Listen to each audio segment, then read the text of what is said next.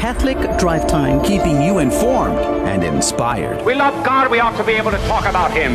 Getting you started on your day. With the latest in breaking news and information. From the Vatican to the White House and everything in between. It's serious, it's fun, it's your Catholic Drive Time. Now, here's your host, Joe McClane. Praise be to Jesus Christ. Welcome back to Catholic Drive Time, keeping you informed and inspired. I'm your host, Joe McClane. So good to be on with you. Praise be to God. Good morning. It is Wednesday, March the 9th, 2022. Saint Mulligan. Pray for us. Okay, that's not a real saint, but we are having a mulligan today. Jason Jones, whom we tried to get on the other day, uh, we've rescheduled him. He is back today. His uh, his group, his Vulnerable People Project, is in the process of bringing people out of Ukraine across the border and into safety. And we're going to have a conversation with him at 35 past the hour about his article, which I read to you just the other day during the What's Concerning Us section. Uh, I, I'm sure you can find the live stream of that on the GRN Online YouTube channel.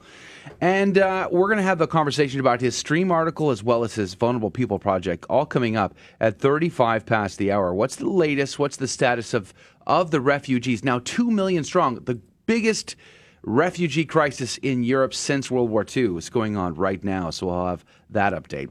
Also, in the What's Concerning Us, several stories in the news I want to get into about protecting your children from far left agendas in the school system. It is getting really out of hand. We're uh, gladly seeing some people push back. Praise be to God. Florida, Idaho is now pushing back the state of Texas and others. And we're going to cover some of those stories, of course. Lots in the news about the latest. Of course, there was a MiG 29 mix up. Poland offered their planes, the Pentagon rejected them. Uh, Zelensky now wants to deal, no longer wants to be a part of the NATO. Hmm, what's going on there? Uh, more of the uh, Western companies are shuttering their doors. You know, that punishes more of the people in Russia than it does the government in Russia. Hmm, wonder what's up with that. Biden cuts off oil, Russian oil, but doesn't want to open American production. So there's there's that and much, much more. Praise be to God. Good morning to you, Rudy Carlos. Good morning, Joe. Well, uh, how do you feel today? I feel great. Yeah? I, I feel great knowing that I'm going to be such, like, I'm going to be in such good shape uh-huh. riding my bike into work every day. I'm going to start shaving my legs again just to get a shave off a couple of seconds off my time Will coming you, in. Will you have to wear this the full spandex Oh, suit and that weird shaped helmet? Yeah. Yeah. I'm going to go excessive. I'm going to get the, the alien looking one from, oh, the, yes. from the 70s film. Okay, you're going to go full Lance Armstrong on this. Yeah, it's going to be like Peloton helmets. Okay. Okay. Now the bike that they use in those races are like hundred thousand dollars. Are you, you going to buy one of those? Uh, is it okay if I put that on the company card? Maybe it'd just be cheaper to put gas in your car. I don't. I don't know. Uh, okay, fine, fine. Yeah. Or get like one of those uh, electric one wheels. no, because that'll make Adrian jealous. Could you imagine riding a, a one wheel on the street, the mean streets of uh, Houston, Texas, to get to the studio? I look the the pavement isn't even straight here. It's all bumpy. It's we're built on a swamp. I'm not gonna ride What that are you here. talking about? Kidding me? I'm gonna fly Oh. off a bump. Only the best for us. Speaking of which, Adrian Fonseca is here on the ones and twos. Good morning to you, Adrian. Good morning. Howdy, howdy. Yeah, praise be to God. Yeah, good praise be be to. God. It's good to be here. In spite of it all. Despite the fact that I'm planning on moving underneath uh, Mm-hmm. the bridge. yeah, that would be good. It'd be uh, right close to work. I can. It's cheaper, cheaper rent. that's right. And uh, I'd just be five minutes away. Yeah. Uh, times are they are getting us strange, aren't they? Now, I did see that apparently uh, Jen sort of pushed back on the narrative that the, the Biden administration doesn't want to increase oil production, claiming that some 9,000 drilling leases are not being utilized by the oil and gas company. But then I saw Tucker respond to her by saying, "Yeah, but those are all dry wells. Give us the good stuff." and uh, which they are denying. They rejected those apparently the week that Putin decided to invade. So it's kind of really Yeah. strange business, uh, to be sure. But I guess Venezuelan oil is just better, right? It's just There's also a it's the good response. stuff. Maybe who knows? I mean, oil is oil, right? So uh, there's a response from the oil corporations here in the United States. I, you could find that on the Blaze. Yeah. So check that Yeah. article out. Maybe we'll cover that too. That'd be Mm-hmm. good. Uh, so lots of crazy stuff in the economy, but we have a lot to get into today. To, to today, can I just thank Daniel Montes and uh, Karen Norota? Thank you very much for your generous gift today, joining our Lenten campaign, fasting, praying, and doing penance for our our intentions for praying for the uh, the conversion of heretics and blasphemers and peace in our world. Uh, Daniel and Karen, thank you for your generous gift and taking today to do that. We're going to jump in by praying the Golden Arrow prayer and getting started. So much to cover today. Please, if you could, share us with a friend. We'd be very grateful. But let's begin. In the name of the Father, the Son, and the Holy Ghost, amen. May the most holy, most sacred, most adorable, most incomprehensible, and unutterable name of God be always praised, blessed, loved, adored, and glorified in heaven, on earth, and under the earth by all the creatures of God, and by the sacred heart of our Lord Jesus Christ in the most holy sacrament of the altar. Amen. In the name of the Father, Son, and the Holy Ghost. And now your breaking news with Rudy Carlos. Good morning. Thanks for tuning into Catholic Drive Time. Today is Wednesday, March 9th, midweek here. We made it. And these are your headlines. Daily Caller reports Biden says he can't do much right now about rising gas prices. The president announced a ban on U.S. imports on Russian energy yesterday amid Russia's continued invasion of Ukraine.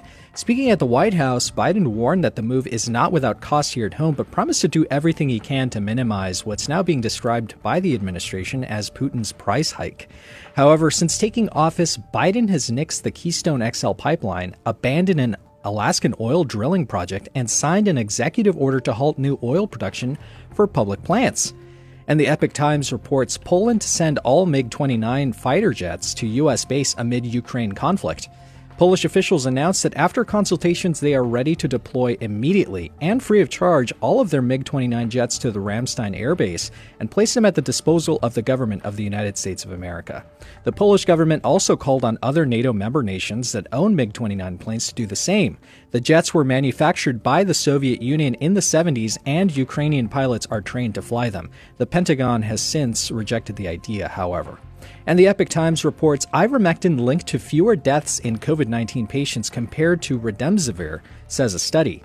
In the treatment of COVID 19, ivermectin use is associated with decreased mortality compared to remdesivir, uh, according to a study published in the International Journal of Infectious Diseases. Researchers at the University of Miami compared those who used ivermectin but not remdesivir and those who used remdesivir but not ivermectin and found that ivermectin was associated with reduced mortality against COVID 19. And MarketWatch uh, reports Congress passes Postal Service overhaul bill guaranteeing six days of delivery, dropping onerous bo- uh, budget requirement. Congress passed legislation that would shore up the U.S. Postal Service and ensure six day a week mail delivery, sending the bill to President Biden to sign into law. Congress mustered rare bipartisan support for the Postal Service package, dropping more of the controversial proposals to settle on core ways to save the service and ensure its future operations. Those are your headline news this morning. God love you. The saint of the day is Saint Francesca of Rome. She was born in the city of Rome in 1384 to a wealthy noble family, and at 11 years old, she knew she wanted to be a nun, but her father had already promised her in marriage. She stubbornly prayed to God to prevent the marriage until her confessor pointed out, "Are you crying because you want to do God's will or because you want to want God to do your will?" She gave in to the marriage and her future husband Lorenzo was noble, wealthy, and a good person, and he really cared for her. But the problem was she was forced into the high life full of parties and entertainment, and Frances collapsed from the strain. For months she lay close to death, unable to eat or move or speak.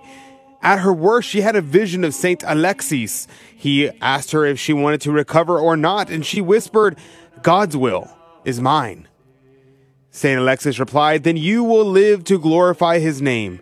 Her recovery was immediate and complete, and Lorenzo became even more devoted to her after this. He was even a little in awe of her because of what she had been through. Her sister in law turned out that she also was very devout, and together they began a regiment of devotion. She had three children when a flood broke out and disease and it brought disease and famine to Rome. She gave away all her excess food and drink to those in need, and her father in law, in turn, took her key away, forbidding her to do so. Desperate to help the poor, she searched for food and miraculously found that her granary was full and the wine barrels filled. During the Roman Civil War, her house in ruins, her husband gone, one son dead, one son a hostage, she could have given up. But she looked around, cleared out the wreckage of the house, and turned it into a makeshift hospital and a shelter for the homeless. After her daughter died, God gave her an archangel to be her spiritual director. After the war, her husband was mentally destroyed and she cared for him while creating a Benedictine Oblate monastery nearby. Francesca nursed Lorenzo until he died, and his last words to her were, I feel as my whole life has been one beautiful dream of purest happiness. God has given me so much love, so much in your love. After his death, Francesca moved into the house with the other oblates and was made superior. And at the age of 52, she had the life she dreamed of when she was 11. She had been right in discerning her original vocation. She had just the, the timing wrong and God had other plans for her in between. Francesca died four years later, and her last words were, The angel has finished his task. He beckons me to follow him. Saint Francesca of Rome, pray for us. Praise be to God in all things. The gospel today comes to us from Luke chapter 11, verses 29 through 32. While still more people gathered in the crowd, Jesus said to them, this generation is an evil generation. It seeks a sign, but no sign will be given it except the sign of Jonah. Just as Jonah became a sign to the Ninevites, so will the Son of Man be to this generation. At the judgment, the queen of the south will rise with the men of this generation, and she will condemn them, because she came from the ends of the earth to hear the wisdom of Solomon. And there was something greater than Solomon here. At the judgment, the men of Nineveh will rise with this generation and condemn it, because at the preaching of Jonah they repented, and there is something greater than Jonah here. The Gospel of the Lord. Praise to you, Lord Jesus Christ. St. Ambrose would say, quote, Now as the sign of Jonah is a type of the Lord's passion, so also is it a testimony of the grievous sins which the Jews have committed? We, ha- we may remark at once both the mighty voice of warning and the declaration of mercy, for by the example of the Ninevites, both a punishment is denounced and a remedy promised. Hence, even the Jews ought not to despair of pardon if they will but practice repentance. Close quote.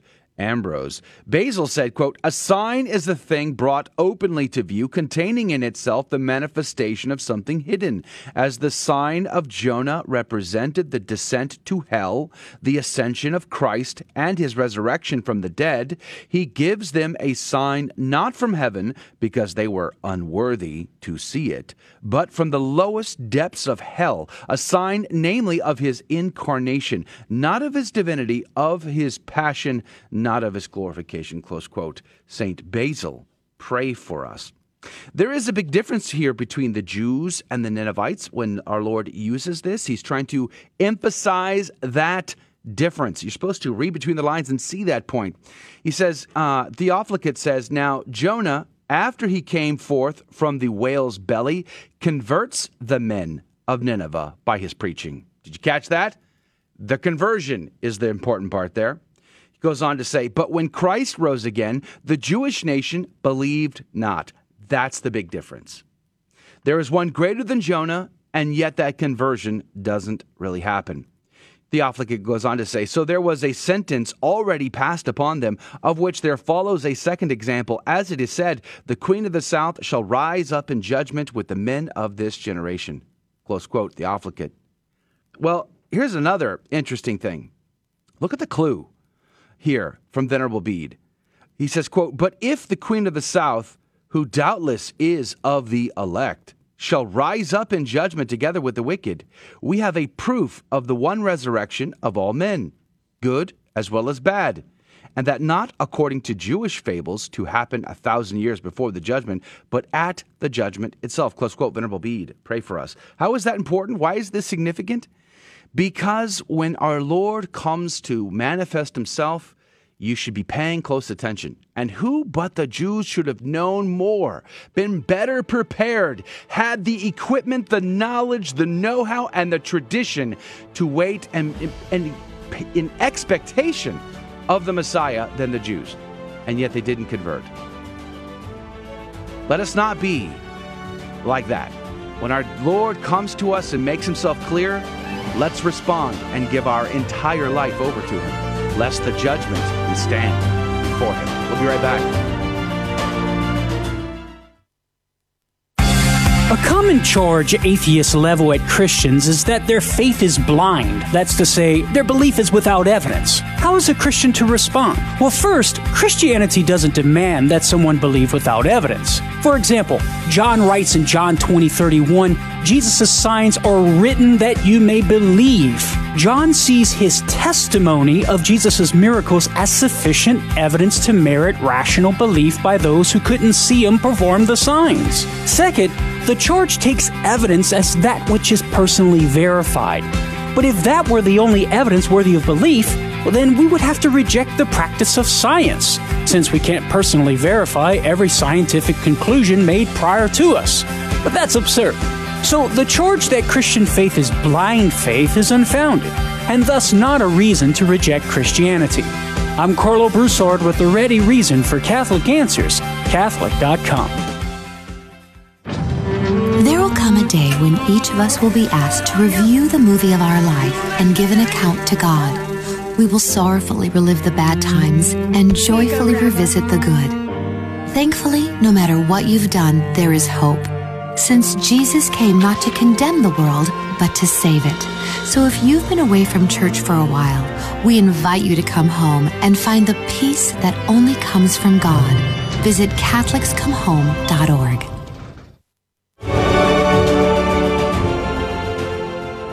Praise be to Jesus Christ. Welcome back to Catholic Drive Time, keeping you informed and inspired. I'm your host, Joe McClane. So good to be on with you. Praise be to God. Coming up at 35 past the hour, we're going to have a conversation with Jason Jones from the Vulnerable People Project. Uh, his uh, website, thegreatcampaign.org, he's running uh, an effort to rescue Ukrainians, bringing them out of the war zone and into safety. We're going to catch up with him at 35 past the hour. But there are, as I say, several stories in the news that are of great concern to me, and I'm sure. I'm sure they are to you as well.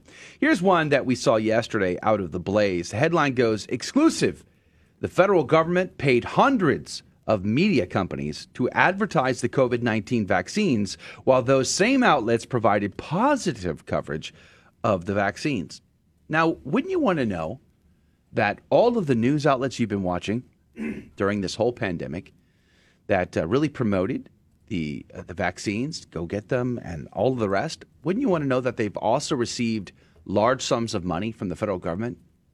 Now, maybe you're saying, but Joe, there is a huge difference between advertising departments and editorial departments. Maybe that could be true. Yes, I can't tell you that they, in fact, did allow their editorial departments to be influenced by the, by that money, but you also can't say the otherwise either, can you? Here's a little bit of the article. In a response to a FOIA request filed by The Blaze, HHS revealed that it purchased advertising from major news networks, including ABC, CBS, and NBC, as well as cable TV news stations Fox News, CNN, MSNBC, legacy media publications, including the New York Post, the Los Angeles Times, the Washington Post, digital media companies like BuzzFeed News, Newsmax, and hundreds of local newspapers and TV stations. These outlets were collectively responsible for publishing countless articles and video segments regarding the vaccine that were nearly uniformly positive about the vaccine in terms of both its efficacy and safety. That's interesting, isn't it? Let me skip down here. Congress appro- appropriated $1 billion of your tax money in fiscal year 2021. $1 billion dollars of your tax money was appropriated in the year 2021 for the Secretary of Health to spend on activities to strengthen vaccine confidence in the United States. Federal law authorizes HHS to act through the U.S. Centers for Disease Control and Prevention and other agencies to award contracts to public and private entities to carry out a national evidence based campaign to increase awareness and knowledge of the safety and effectiveness of vaccines for the prevention and control of diseases. Combat misinformation about vaccines. We all remember that. I mean, how many strikes did we receive? I, I've lost count. I've lost count. So thanks for, thanks for that. Article goes on to say, and disseminate scientific and evidence based vaccine related information with the goal of increasing rates of vaccinations across all ages to reduce and eliminate vaccine preventable diseases, the article says. Anyone who has spent time reading the news, watching TV news coverage, or browsing social media in the past year has more than likely been exposed to the government's advertising. HHS ads posted a YouTube video uh, on YouTube have been viewed millions of times, and the commercial featuring celebrities like singer Sir Elton John, whose movie, by the way, was funded by our tithes to Peter's Pence. There's that. That's always fun, huh? And uh, and others. You can see them on YouTube. It's it's a little crazy. Let me read this last paragraph here to you. Uh, since the COVID-19 vaccines manufactured by Pfizer, BioNTech, Moderna, and Johnson & Johnson, by the way, still no vaccine approved by the FDA that has never been used with aborted fetal tissues in testing or development. I wonder why that is. I'm still wondering. And I'm still waiting for that bishop's letter, you know, urging the FDA to approve one of those. It hasn't shown up yet. I don't know why. Uh, let's see here. Uh, Johnson & Johnson were given emergency approval for use in the United States last year. More than 215 million Americans have been fully vaccinated against COVID 19. An estimated 94.6 million people have also received at least one booster dose. About 65% of the U.S. population has now been fully vaccinated against COVID 19, including 75% of American U.S. adults, uh, 88% of seniors. HHS has not yet revealed how much advertising money was spent on each media platform or if they used that money to pay to ensure that these same platforms would interview their people, like Dr. Anthony Fauci, for instance.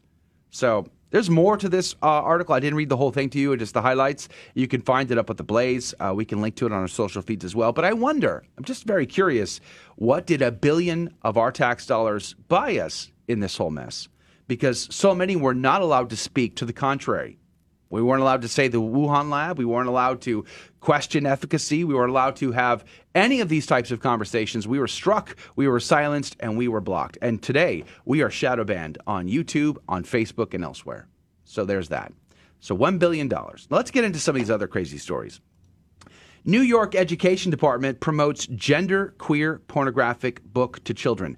I am not going to read this article to you. I am not going to uh, scroll down because of those watching on the video feed, it would be appalling to see some of the image uh, uh, of this particular book. But I had a listener from New York reach out to me and and asking about other uh, resources, news, because she was dealing with this same type of issue. Kids in school being forced to try to understand, wrap their head around a far left agenda well before they're even mature enough to try to uh, understand these things.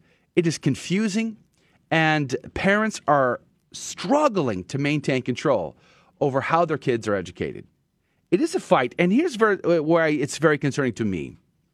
It has become more and more clear to me, and I'm sure to you, that our country is growing into two separate countries.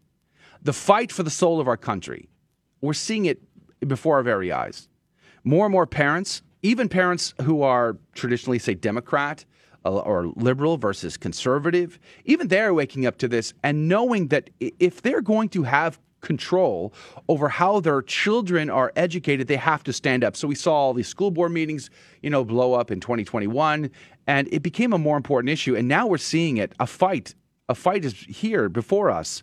How do you want your kids to be educated? In states that are deeply blue, far to the left, the struggle is much worse than states that are obviously more centered or more to the right. But in New York, the librarian promoted a book that is disgustingly and disturbingly pornographic and aimed strictly at young children, teaching them very disturbing, perverse behaviors sort of uh, making normal this type of behavior, which is obviously not normal. And again, I don't want to read it to you because it's too discur- too disgusting to me to personally have to read it. I just want to bring it to your awareness. But then, of course, there's the story out of Florida. Florida Senate passes bill to ban school from teaching sexual ideology in pre-K through uh, grade three. And uh, we've seen some media spin on this story. Uh, there's talk about how you can't say gay. There's also talk about grooming and all of this. But the bottom line, the heart of the story, in my opinion, this I'm reading uh, the one I have in front of me is from LifeSite News. The, the heart of the story for me is about parental rights. more than it is almost anything else. There is the obviousness of we should not be doing this to little kids. But then there's the issue of parental rights. And I have to tell you, that to me is obviously a great concern because the state wants a village to raise your kids. It doesn't want you to raise your kids. It wants the community to raise your kids. It wants the state to raise your kids. It doesn't want you to have to raise your kids. It doesn't want you, it wants you to, you know, wipe their bums and change their diapers, and it wants you to care for them, of course, 24 7. But it doesn't want you to have the ability, the privilege, the power, the authority to make decisions that will affect the rest of their life. They want to have that part. A little bit of this article here out of Florida says the bill would prevent schools in Florida from teaching young children about transgenderism and other sexuality related issues, limit discussions about sexual sexuality for older children, and require educators to inform parents of any changes in their child's physical, emotional, or mental well being. Well, they're not the only state to fight back. Idaho. Idaho. Here's a, an article out of the Blaze.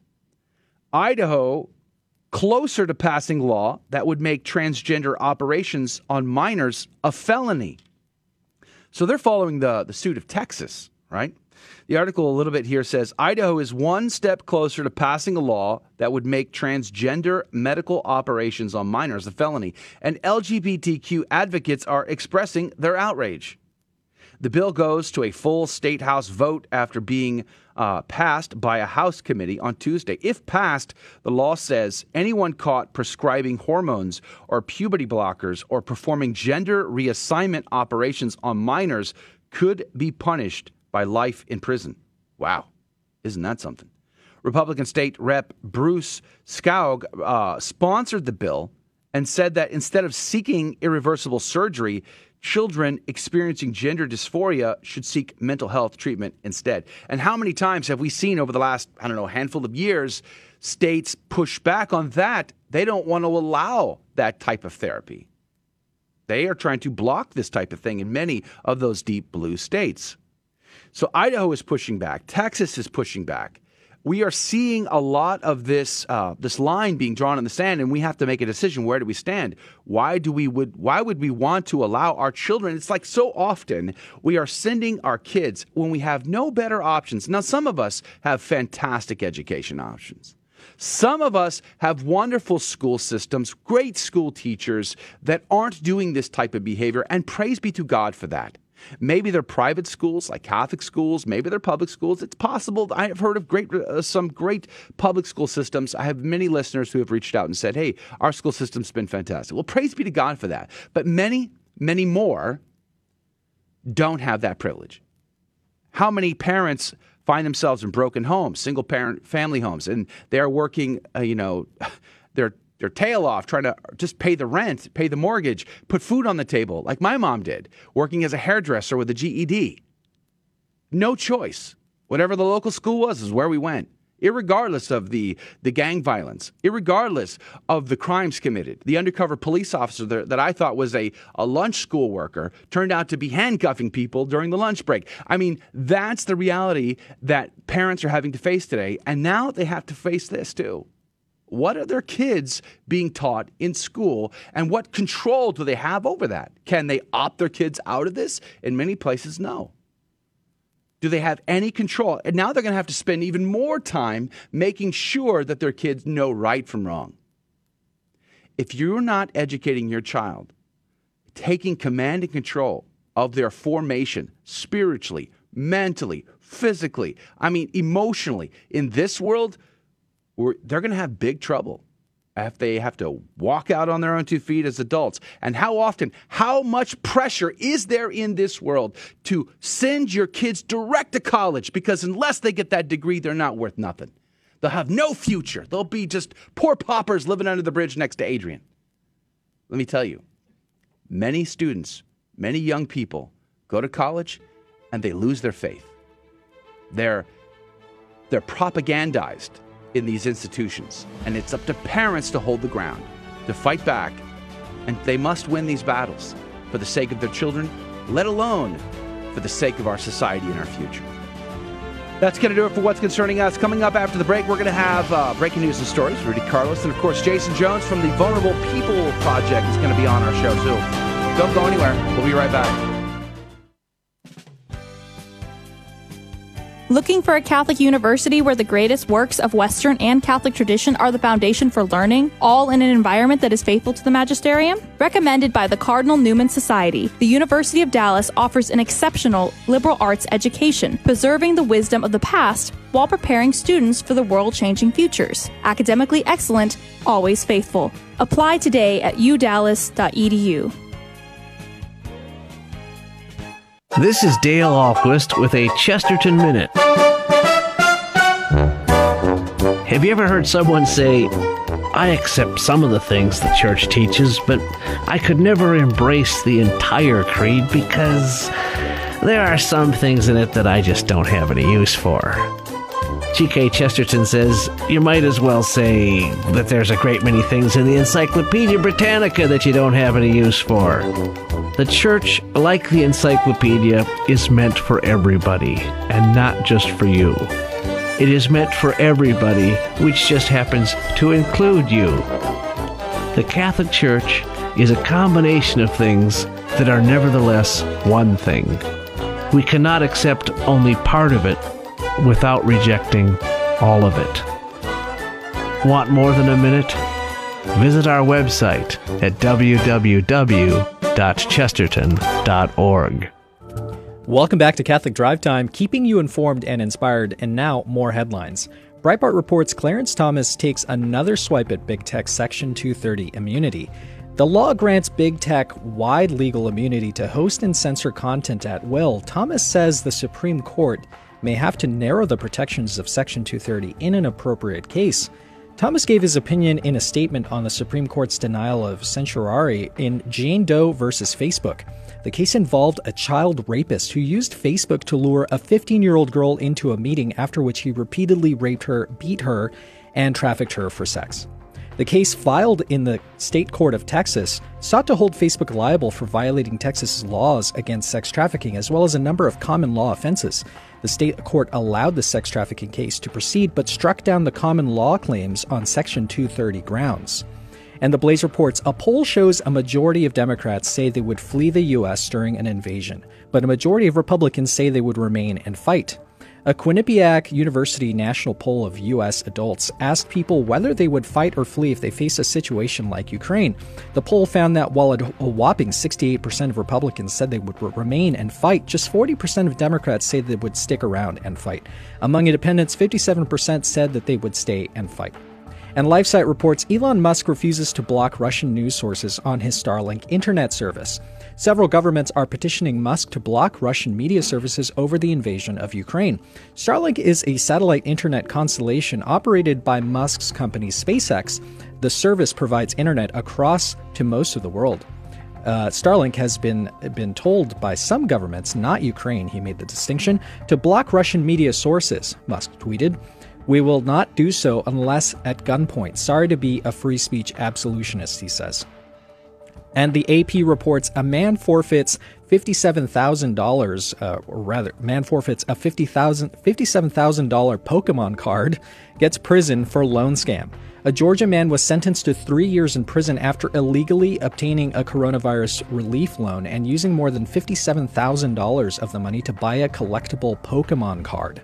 Vinath Odu- Odumzane of Dublin, Georgia, agreed to forfeit forfeit the costly trading card which featured the Pokemon character Charizard as part of a plea agreement. He received $85,000 from the loan program. Prosecutors said uh, prosecutor said, and used to buy the trading card for, I hate to say it, but $57,789. That's how much a piece of cardboard is worth. And those are your headline news this morning. God love you. Praise be to God in all things. Uh, thank you, Rudy, for keeping us up to date. Joining us, though, uh, praise be to Jesus, is Jason Jones. He is the uh, founder of the Movie to Movement, but also the Vulnerable People Project. We've had him on several times to talk about his incredible work. Good morning to you, Jason Jones. Good morning, sir. Praise be to God. Thanks for being on with us today. We're very grateful to you. Um, you've been busy. You're a busy guy. And I would just like to be a fly on the wall in the in the Uber that uh, takes you around because uh, you're you're all over the place doing some incredible stuff. Tell me what's going on in Ukraine with the Vulnerable People Project. Well, you know, in going back to August, uh, we began evacuating uh, Christians and American citizens and others from Afghanistan, and we've gotten quite a bit of publicity uh, from our work. And when Ukraine, when Russia began to invade Ukraine, we began to get inundated from Ukrainians asking us to help uh, evacuate them from the Ukraine. So for the past two weeks now, we've been drinking from two fire hoses. You know, Afghanistan is still a catastrophe, and we're we're we're moving people out of Afghanistan every day, and we've delivered over 50,000 families four months of food and coal from Afghanistan. Um, but we're we're also now evacuating women, children, and the elderly from Ukraine. We've evacuated over 5,000 people in less than two weeks, including um, a school for the blind, several orphanages, and uh, in the early days, what we did is we sent buses uh, to all the hospitals and began to just bus people that were in the hospitals across the border to Poland. Wow, that's that's incredible. How are I mean, are the roads still passable? What is that condition like? I mean, I've heard reports that some uh, rail lines have been bombed, and uh, they are using buses, and there's some corridors. So, what's the situation when it comes to actual conflict and the potential of these people being harmed and trying to get out of the country?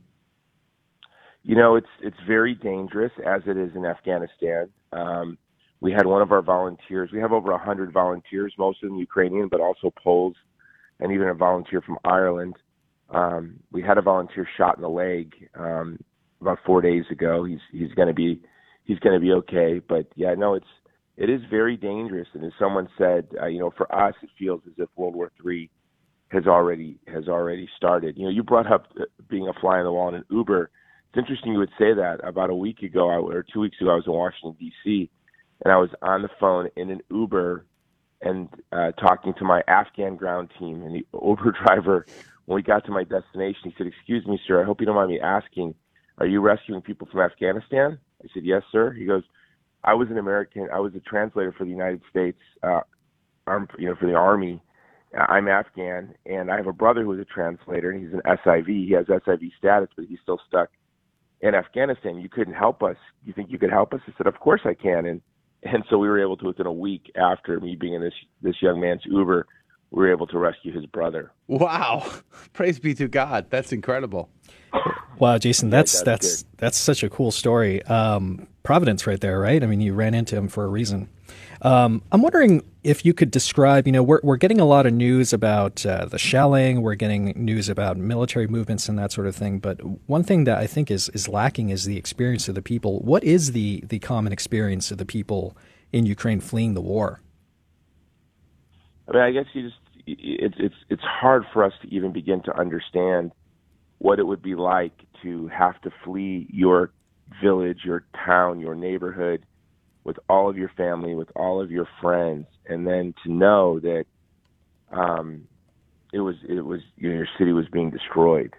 Uh, while the men, the young men, are staying back and fighting uh, one of the most powerful land forces in the history of the world. It's it's quite frightening, you know. And it's it, my heart breaks not only for the Ukrainians but for these Russian boys who who are being ground into you know they're over a thousand two days ago I think the Russians lost a thousand casualties there was a thousand casualties in one day. This is really an unnecessary war. Um, it's utterly unbelievable. I don't see that um, I see this is really Ukraine is, is is in a proxy you know it's NATO and Russia are using Ukraine both want Ukraine as a buffer from the other. And so the poor people of Ukraine are being ground down, their country's being trampled um, because NATO's insistence on pushing up against the Russian border. Uh, for 30 years, you know, we've been increasingly aggressive towards Russia, uh, and then Putin foolishly uh, launches an immoral and illegal war. Um, so I don't see really the only white hats I see are the Ukrainians and uh, I would like to see statesmen in the West rise to the occasion. Um, I have no hope for Putin, you know, uh, doing the right, obviously doing the right thing, but putting the interests of the Ukrainian people first. Um, if if this is about Ukraine's, if if we insist on wanting, if we really wanted Ukraine in NATO, uh, for the interests of the Ukrainian people, we're not demonstrating it now uh, as we're watching Ukraine get, be Mm. crushed. We're talking with Jason Jones from the Vulnerable People Project, and we encourage everybody to check out their website and maybe even contribute in order to provide for this relief effort, thegreatcampaign.org. That's thegreatcampaign.org. Jason, it really is the biggest trick, I think, in this conflict is to try to sort fact from fiction here. Okay, can you just give me, give me some insider baseball on your rescue effort? How do you know who to work with over there? How do you know how to pick the the team, put the right people together, get the right resources? How do you find buses in the midst of the largest refugee crisis in Europe since World War II? How, how are you able to do all of that? Yeah, that's a very good question, and- it's it's it's very challenging. In fact, it's it's equally as challenging in, in Ukraine as it, it was in Afghanistan. You might think Ukraine would be easier, but in many ways, it's more it's, it's very complex, and it's it's um, you know when I founded my organization Hero with its two programs, the Vulnerable People Project and Movie to Movement, over 20 years ago. You know, I had been in the army, and then I went to the University of Hawaii. And I thought, imagine if you could found a nonprofit sort of modeled on the Special Forces A team model, where you would work with local communities to advance the interests of the vulnerable from the child in the womb to vulnerable ethnic and religious minorities facing genocide. So that was sort of our model, and that's how we work. So um, we have trusted partners in Ukraine. In fact, uh, my the director of my Ukrainian ground team, she uh, is who liais, is our liaison with all of our different teams on the ground in Ukraine is uh, Irina Skaya, and she is a famous Ukrainian comedian. She was going to be touring with Louis C.K. of all people, right? That's someone I'm thinking, and I would listen to. So she was supposed to be touring with Louis C.K. across Ukraine this week. So Irina is, is is well known, but it's funny. We sent a team of Americans, uh, combat medic veterans, into Ukraine. We we purchased an ambulance, so we own several buses, thirty cars, wow. and the buses and cars. We're buying another three buses this week. Um, our goal is to buy another two hundred thousand dollars in vehicles in the next ten days. But but we bought an ambulance in Poland, and we're staffing the ambulance with uh, former special forces guys and combat medic, combat uh, combat medics, and uh, but one of the uh, the teams they called us and they, they you know they said who is who is this Irina Skaya and uh, um, is she a Russian honeypot? They, they, they, she had re- she had reached out to them and said, hey look we we bought you an ambulance and we know you're going. And um, I said, you know, you can Google her. She's a comedian and uh, she's a Ukrainian patriot. Hold that can thought. Hold that thought. Jason Jones is our guest. We're talking about hope for Ukraine. Go to thegreatcampaign.org. But more uh, from Jason coming up after this very short break. Like what happens to the refugees when they get to Poland? All that and more coming up next. Don't go anywhere. During the 40 days that Jesus spent fasting in the desert, the first temptation he experienced from the devil was that of hunger. The devil said, If you are the Son of God, command this stone to become bread. Jesus responds by quoting from the book of Deuteronomy One does not live by bread alone, but by every word that comes forth from the mouth of God. God let the Israelites be afflicted with hunger in the desert, but then fed them with manna, a food unknown to them that prefigured the Eucharist, so that they might know that it is not by bread alone that people live, but by faith. If we put our faith first, God will provide for our needs. Keep this in mind as we fast and abstain each Friday this Lent. If you already give up meat on Fridays, give up something else to bring you a little hunger. For fasting purifies the soul. It shifts our priorities to God and lets Him provide for us. This is Matt Maloney from knowthefaith.net. Howdy, this is Adrian Fonseca, producer of the Catholic Drive Time Show. Heard Monday through Friday, 6 a.m. Central and 7 a.m. Eastern, right here on the Guadalupe Radio Network. And I'm proud to tell you that Real Estate for Life is an underwriter of Catholic Drive Time. Real Estate for Life connects home buyers and sellers to real estate agents while supporting pro life organizations, offering their clients a faith based experience. They are online at realestateforlife.org. That's realestateforlife.org. God love you.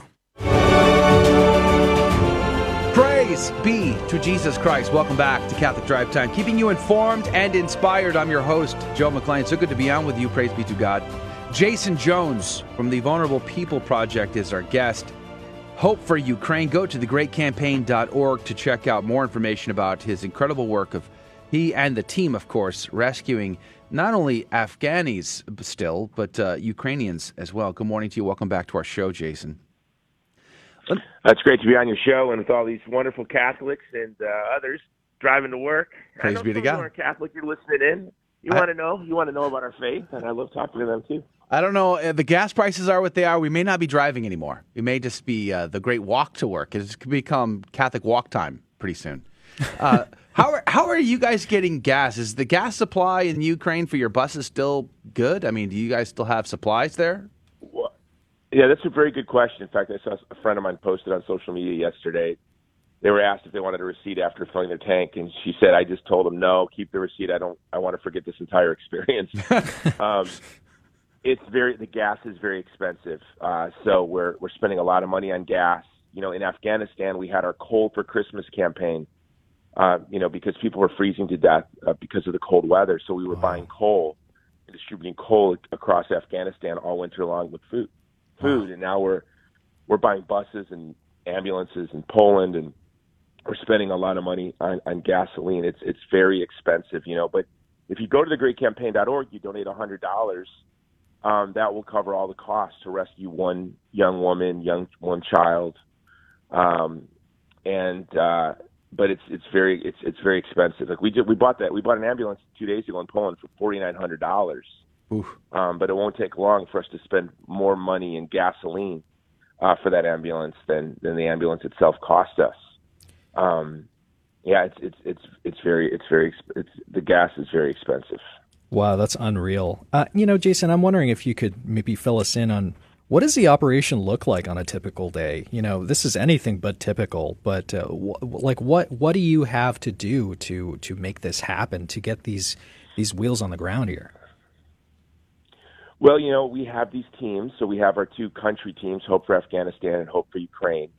And then we have our ground teams, our folks working in those countries, rescuing and evacuating people. And in both countries, we are distributing our, you know, we can't, you can't take everyone out. And so we're bringing people the necessities of life, the medical supplies uh, in each country. Uh, a big part of what I have to do is fundraise. I've never had to fundraise so hard in my life. You know, traditionally what we do is we run influence campaigns. I make movies. I write, ghostwrite op-eds for senators or movie stars, and um, you know we run influence campaigns.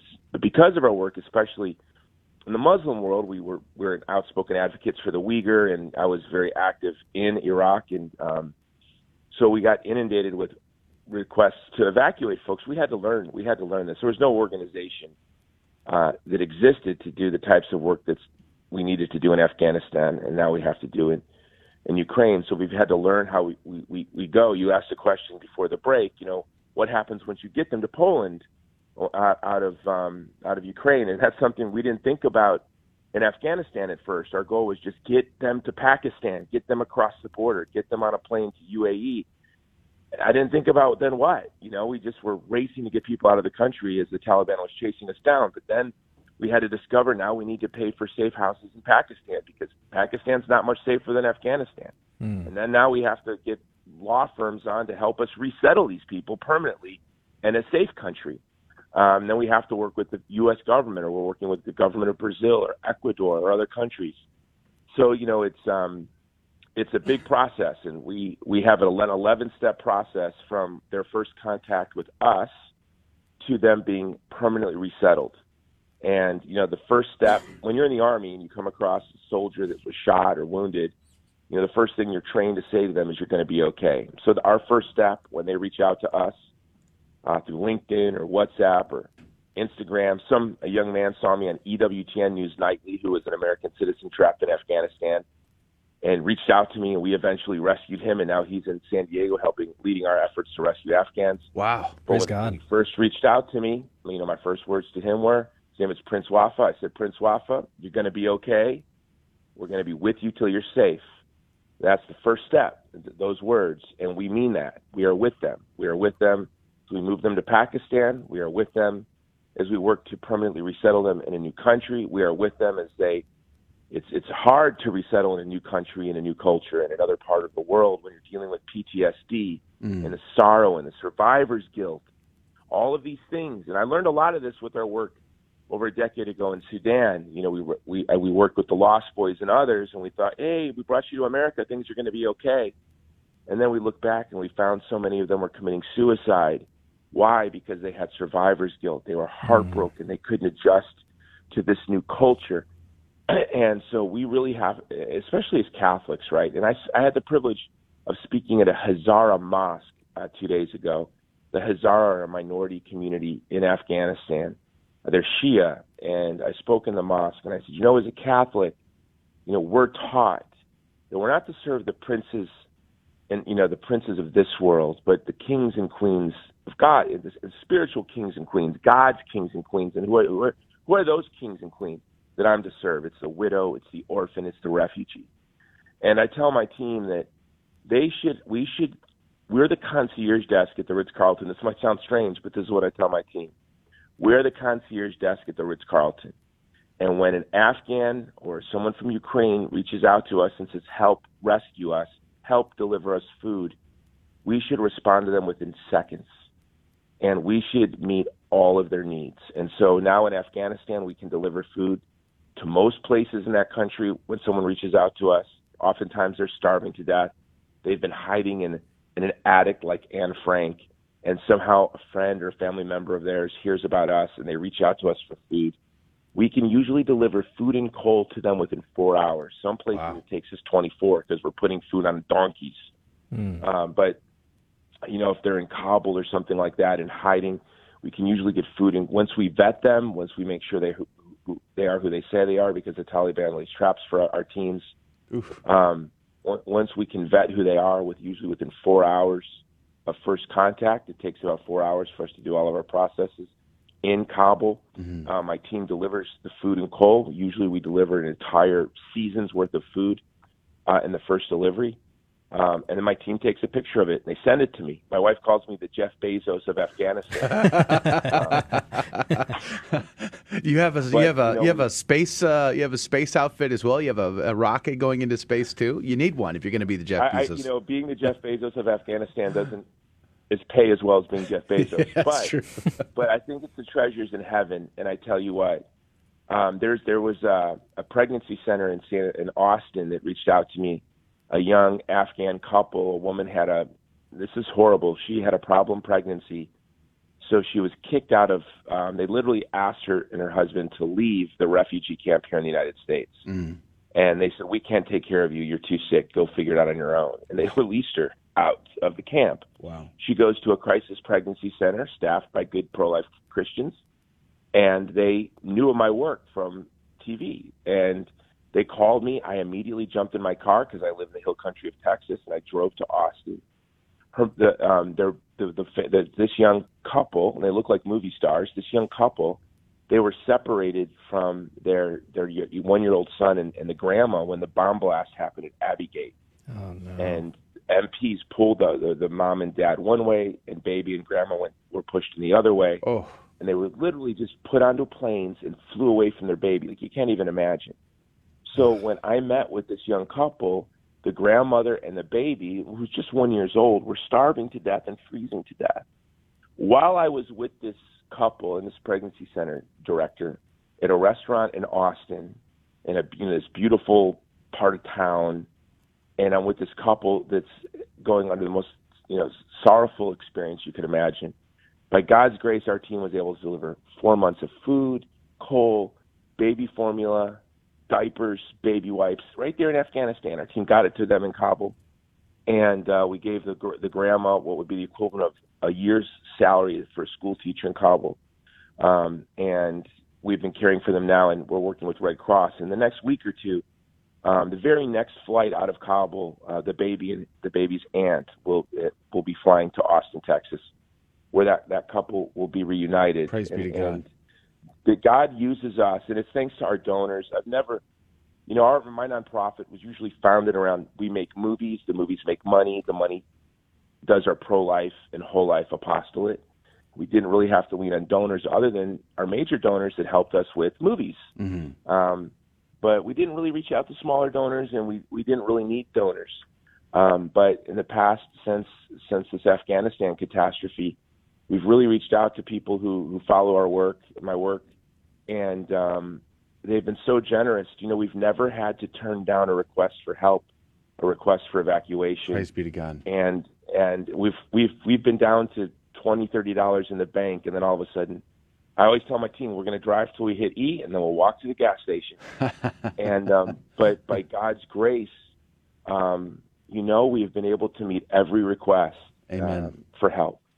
Well, we're just down to it now. We're almost out of time with Jason Jones. I want to encourage you, dear listener, to check out thegreatcampaign.org, thegreatcampaign.org, and you'll see that donate button in the top right corner there. Uh, seems like a fantastic way to support and do something when we're stuck here in the States, uh, not driving our cars because of uh, $8 gallon gas. Uh, but we can support your efforts, Jason. Uh, really, uh, hats off to you, my brother. God love you. God bless you. Thank you for for all your heroic witness and for your team. I mean, these these silent heroes, truly silent heroes. We don't even know who they are, but they're out there doing the business right now. Yeah, they're the real heroes. The Catholic News Agency is is is uh, there'll be an article that drops today where they really highlight the work of our team in awesome in the Ukraine, and you'll see they're a very beautiful, unique group of people. Uh, a famous um, yachtsman, a stand-up comedian, a really unlikely group of heroes. You'd meet them in Rick's Cafe in Casablanca type of folks. Wow, praise be to God. What an eclectic group of incredible people. God love you, Jason Jones. Thank you for your time today. We're very grateful to you. God bless you guys. Thank you. All right, go to thegreatcampaign.org for more information. So much we could have gotten into, but what a great conversation, Jason Jones. That's going to do it for hour number one of Catholic Drive Time. Do me a favor if you can.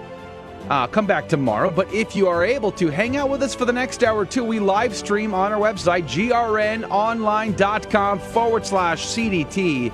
And once again, thank you so much to our fasters, Daniel and Karen, today. God love you. God bless you. We'll see you back here tomorrow morning. For joining us on Your Catholic Drive Time, where it is our pleasure to keep you informed and inspired. Join us Monday through Friday at the same time, right here on your favorite Catholic radio station. Don't forget to connect with us. Just go to facebook.com forward slash Catholic Drive Time. Again, that's facebook.com forward slash Catholic Drive Time. Be sure to share more than just us today. Share Jesus with everyone you meet. Bye now, and God love you.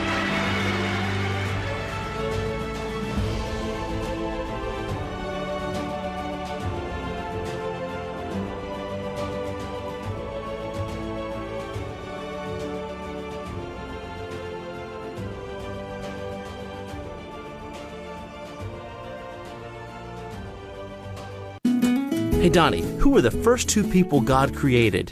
Adam and Eve. There you go. And what did we inherit from them? Original sin. As parents, we're the primary educators of our Catholic faith to our children, and if you don't know your Catholic faith as well as you should, that's okay. Just tune in daily to the Guadalupe Radio Network by logging online to grnonline.com. The Guadalupe Radio Network. Listen, learn, love, and pass it on. This is a Messy Family Minute from Mike and Alicia Hernon. Many people, especially young people in our culture today, are feeling fragmented and lost. They don't know who they are or where they belong. We can see this in an extreme form in the identity politics in our culture today. Without a strong family identity, people see connection and belonging in other places. It's the job of parents to give their children their identity and their mission. Families do this through their individual family culture. Your family culture, which includes daily routines as well as traditions, ultimately communicates a deep sense of belonging for your children. This sense of belonging, as well as identity, is essential for each person's feeling of worthiness and healthy human development. Having this security enables a person to engage with the world wholeheartedly and ready to love. Our identity shouldn't come from whatever social group we are part of, but instead from the fact that we all come from a family, our family on earth and our family in heaven. For more resources on building your family culture, visit us at messyfamilyminute.org. Your odyssey begins at the University of Dallas, the premier Catholic liberal arts university in Texas. With campuses in Irving and Italy, UD's rigorous core curriculum sets it apart. An education rooted in the great works of Catholic and Western tradition. An education that ennobles and enables students in their pursuit of wisdom, truth, and virtue. Undergraduate, graduate, and certificate programs available. Start your college odyssey at the University of Dallas today. Go to udallas.edu to learn more.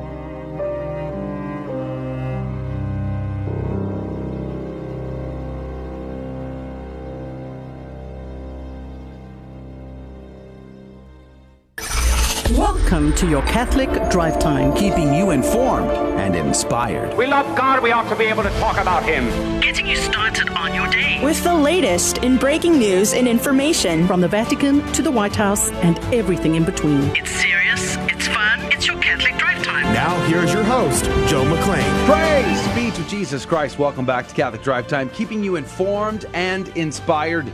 I'm your host, Joe McClane. So good to be on with you. Praise be to God.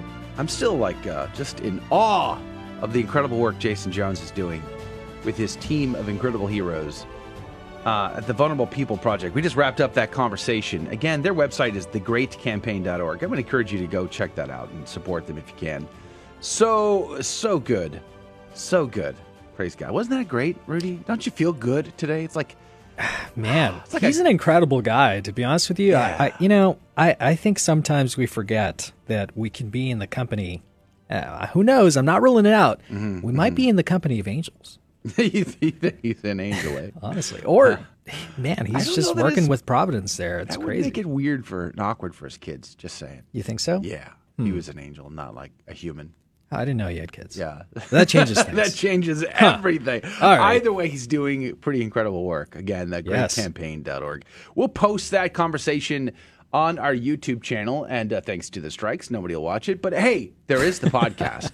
there is the podcast. Uh, so you can always get our podcast on Google Play, on iTunes, on Spotify. You can also get it on our website. If you go to grnonline.com forward slash CDT, look at the very bottom Okay, there's a blue bar on the bottom. That is the podcast player. You can just click play and listen right there. And there's a little flyout, the three bar flyout thingy dingy on on uh, the right side. Click that. You can choose the episode and the day you want to listen to. Share it with a friend. Yeah, share that with a friend. And do us an even bigger favor. Leave if you're going to listen like on iTunes or Spotify or Google Play. Leave a review of our podcast. Go to look for Catholic Drive Time. Leave a review. Make it five stars that really helps us. Really helps. Now you're saying, Joe, you don't deserve it. Fine, fair enough. Leave it anyway. And then in the comments, tell us everything you don't like about the show. And uh, that would be a fair exchange because you would be helping us find new listeners, and it would be an incredible gift that you'd be giving to us. So uh, hang out with us on our podcast if you could and leave a review. Speaking of uh, beautiful gifts in the world. Adrian Fonseca is here on the ones and twos. Good morning to you, Adrian. Howdy, howdy. Praise be to God. It's good to be here. Is it? Yes, even though awkwardly enough, Joe just called me beautiful. Beautiful so, you are. In the, in the eyes of Our Lady, you're gorgeous. A little uncomfortable, not going to lie. I'm just going to throw it out there. Image uh, and likeness of God. Image and likeness of God, man. There you go, folks. There you go. praise be to God. Uh, but yeah, Jason Jones, he's always a delight to listen to. I love hearing. You just called uh, Jason a delight delight yeah, he to is. the senses. He's, yeah. a, he is a delight to listen to because you know I just you never hear about these kind of stories outside of listening to Jason talk about it. Yeah, so praise true. be to God. It's yeah. good to have him on. Yeah, I'm always so impressed with his ability to pull the, all of these assets together to make this thing happen. Mm-hmm. It is just it's so amazing, mind-boggling. Certainly, I couldn't do it. Uh, yeah, you and me both. Speaking of other things we can't do, we can't give you prizes today, but we can give them to you on Friday. So you can get in the cup uh, of the, the divine providence of God. If you play our game at 15 past the hour, you might get your chances to win the prizes on Friday. So we'll open up the phone lines. You can call in and be our guest. If you've never called before, we want to encourage you to do that.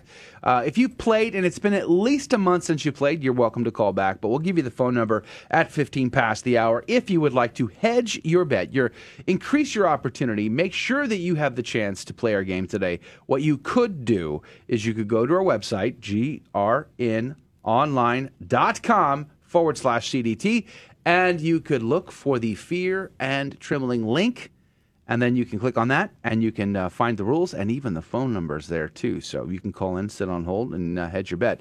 Before we jump into our prayer today, let me thank Daniel Montez. God love you, Daniel. Uh, God love you, Karen Norata. Thank you very much. Both of you are praying, fasting, and doing penance for us today in our 2022 Lenten campaign. We are praying for the conversion of ardent sinners, heretics, blasphemers, and peace in the world. We're praying for those souls that uh, often get neglected. We, we, we don't like them, so we don't pray for them. Well, we're going to pray for them all Lent long praying for their conversion. And we're going to pray the Golden Arrow Prayer. And Daniel and Karen are joining us today, offering up their day. So thank you for that. All right, let's begin uh, by jumping in in the name of the Father, the Son, and the Holy Ghost. Amen. May the most holy, most sacred, most adorable, most incomprehensible, and unutterable name of God be always praised, blessed, loved, adored, and glorified in heaven, on earth, and under the earth, by all the creatures of God, and by the sacred heart of our Lord and Savior Jesus Christ, in the most holy sacrament of the altar. Amen. In the name of the Father, Son, and the Holy Ghost. And now your good news with Rudy Carlos. Welcome back to Catholic Drive Time, keeping you informed and inspired. And here's a story that makes me think we're in the company of angels. WND reports Mystery Good Samaritan saves couple after car skids into icy river. I owe that man everything. When North Texas couple Bailey Cross and her fiance Brandon Bashaw were driving home on the night of February 2nd, the weather had taken an icy turn. While Texas didn't see the sort of devastating widespread freeze it had the year before, this year's ice storm still caused headaches and dangerous driving conditions, something the young parents of two nearly lost their lives over. I had passed out when we were in the car, and then next thing I knew, I had EMT over me, and the man wasn't there uh, whenever I woke up, so I don't know who he was. I haven't gotten to see him yet, Cross said. While the unknown hero managed to wrench Cross out, he was unable to retrieve Bashaw. He had called 911, though the though, and the first responders soon arrived. A diver went in to get him. Both Cross and Bashaw had been rescued, but Bashaw was barely clinging, clinging to life, having been in the car 30 to 45 minutes before being resuscitated. In the early stages of his rescue, his prognosis was not so good, and doctors didn't have much hope for him. But as the days passed, Bashaw made an amazing recovery, gaining mobility and speaking to loved ones. The family has been desperately searching for their hero, but no one has stepped forward. They have very little to go off of, though they think he may have been driving a black Chevy Silverado pickup truck. I just, I just saw him run across the road, Lieutenant Jason Owens recalled. He was in the cold water, and then I was pulling in with our engine. I just saw him coming up over the edge of the bank, and then he took off towards his truck to get to warmth. Even before I could make contact with him, he had left the scene. So, there you have it, folks. Angels drive Chevy Silverados. And that's good news. God love you. Would it be good news if they drove something else? Just wondering. Uh, the saint of the day is Saint Francesca of Rome. She was born in the city of Rome in 1384 to a wealthy noble family. And at 11 years of age, she knew she wanted to be a nun, but her father had already promised her in marriage. She stubbornly prayed to God to prevent the marriage until her confessor pointed out, Are you crying because you want to do God's will or because you want God to do your will? She gave in to the marriage, and her future husband Lorenzo was noble, wealthy, and a good person, and he really cared for her. She was forced into the high life full of parties and entertainment, and Francesca collapsed from the strain. For months, she lay close to death, unable to eat or move or even to speak. And at her worst, she had a vision of Saint Alexis. He asked her if she wanted to recover or not, and she whispered, God's will is mine. Saint Alexis replied, Then you will live to glorify his name. Her recovery was immediate and complete, and Lorenzo became even more devoted to her after this. He was even in a little awe of her because of what she'd been through. Her sister in law, as it turns out, was also a very devout young woman, and together they began a regiment of devotion. She had three children when a flood brought disease and famine to Rome, and she gave away all their excess food and drink to those in need. But her father in law, in turn, took her keys away, forbidding her to do so. Desperate to help the poor, she searched for food and miraculously found that their granary had become full and their wine barrels filled. During the Roman Civil War, her house in ruins, her husband gone, one son dead, and one son a hostage, she could have given up. She looked to her left, she looked to her right, and she cleared out the wreckage of the house and turned it into a makeshift hospital and a shelter for the homeless. After her daughter died, God gave her an archangel to be to by by her side to be her spiritual director. After the war, her husband was mentally destroyed and she cared for him while creating a Benedictine Oblate monastery nearby. Francesca nur- nourished, nursed Lorenzo until he died. His last words to her were, I feel as if my whole life has been one beautiful dream of purest happiness. God has given me so much in your love. After his death, Francesca moved into the house with the other oblates and made superior.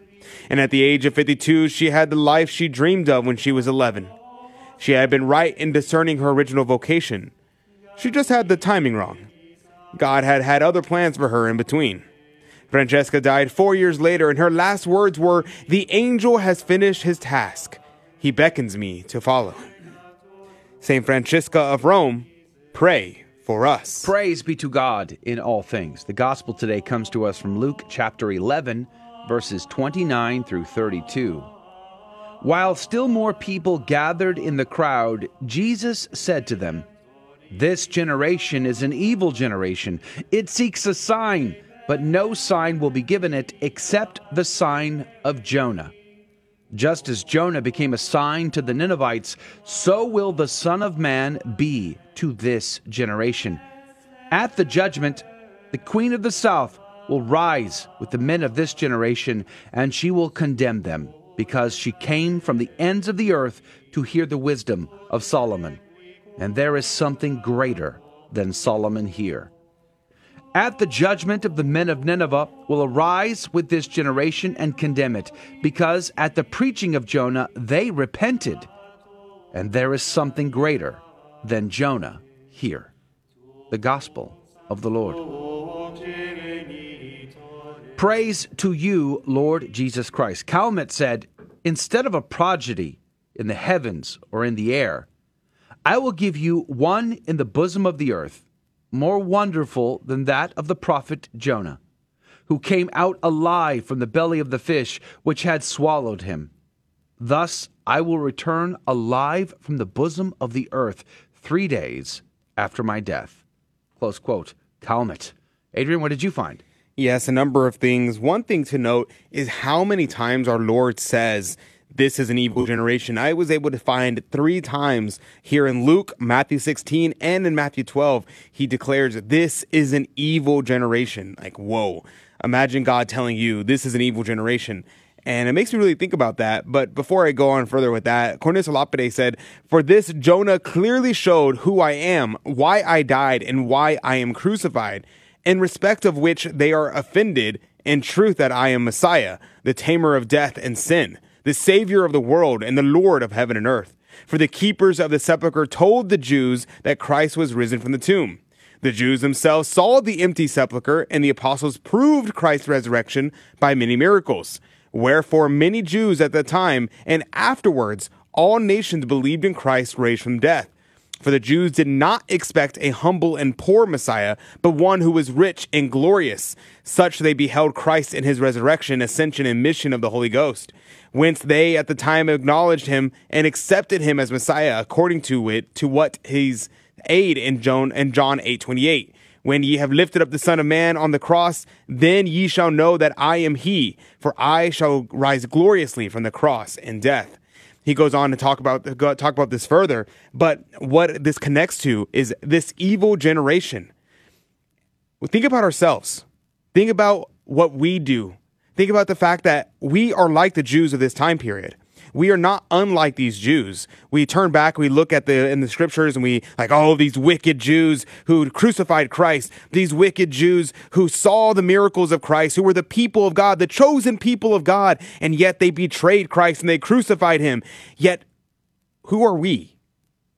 Who are you and I? We are the children of God. We are baptized. We have the indelible mark on our soul. So just like there were faithful Jews who followed Christ, there were the unfaithful Jews who denied Christ. In the same way, there are Catholics, there are Christians today who are baptized. They are members of the body of Christ, yet they reject Christ. Yet they crucify Christ by their sin. This is now no different from the Jews of the, of the past.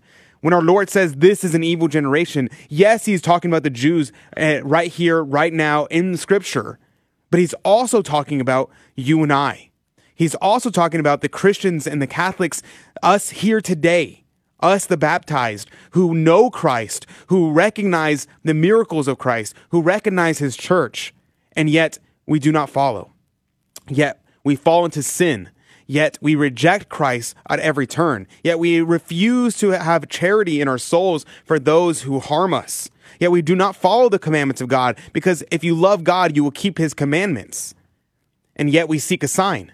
And yet we ask God to send us signs, send us uh, things to show us the way, yet we do not follow him. So meditate upon this today. We are an evil generation and we need to repent. We need to come to Christ and we need to uh, be not be an evil generation. Hashtag not an evil generation. Let's let's start that Hashtag trending today. no sin gang. No sin gang.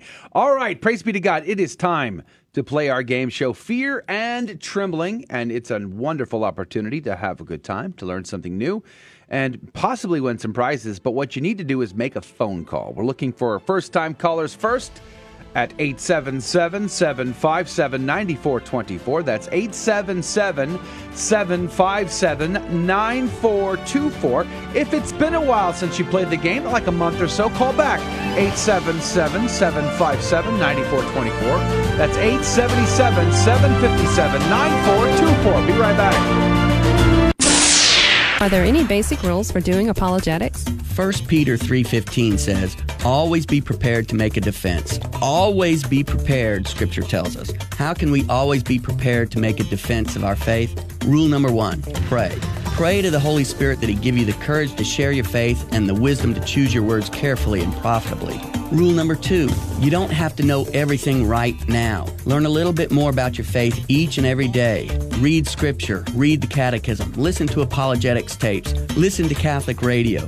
Learn a little bit at a time. Rule number three, Luke 5, verse 10. Do not be afraid, henceforth you will be catching men. Jesus said this to Peter, but he's also saying it to us. Will you make mistakes and get into tight spots when you start sharing your faith with others? Yes, of course you will. But Peter made mistakes and he got into tight spots. Yet Jesus told Peter not to be afraid. Why? Because if we are sincere in our desire to share the truth with others, to share Jesus Christ with others, then Jesus will find a way to make good come from even our mistakes. Rule number four always view a question about your faith or even an attack on your faith as an opportunity, an opportunity to share the truth. Rule number five don't get frustrated. Catholics often get frustrated by what I call the doctrinal dance. You get asked about purgatory, Mary, the Pope, the sacraments, all in rapid fire succession. Before you can answer one question, you're asked another, then another. Just keep bringing the discussion back to one topic until you've said all you want to say, then move on. Rule number six never be afraid to say, I don't know, when asked a question about your faith. Don't try to wing it. However, always follow I don't know with, but I will find out and get back to you, and make sure you do.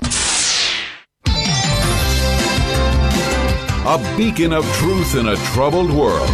This is the Guadalupe Radio Network, radio for your soul.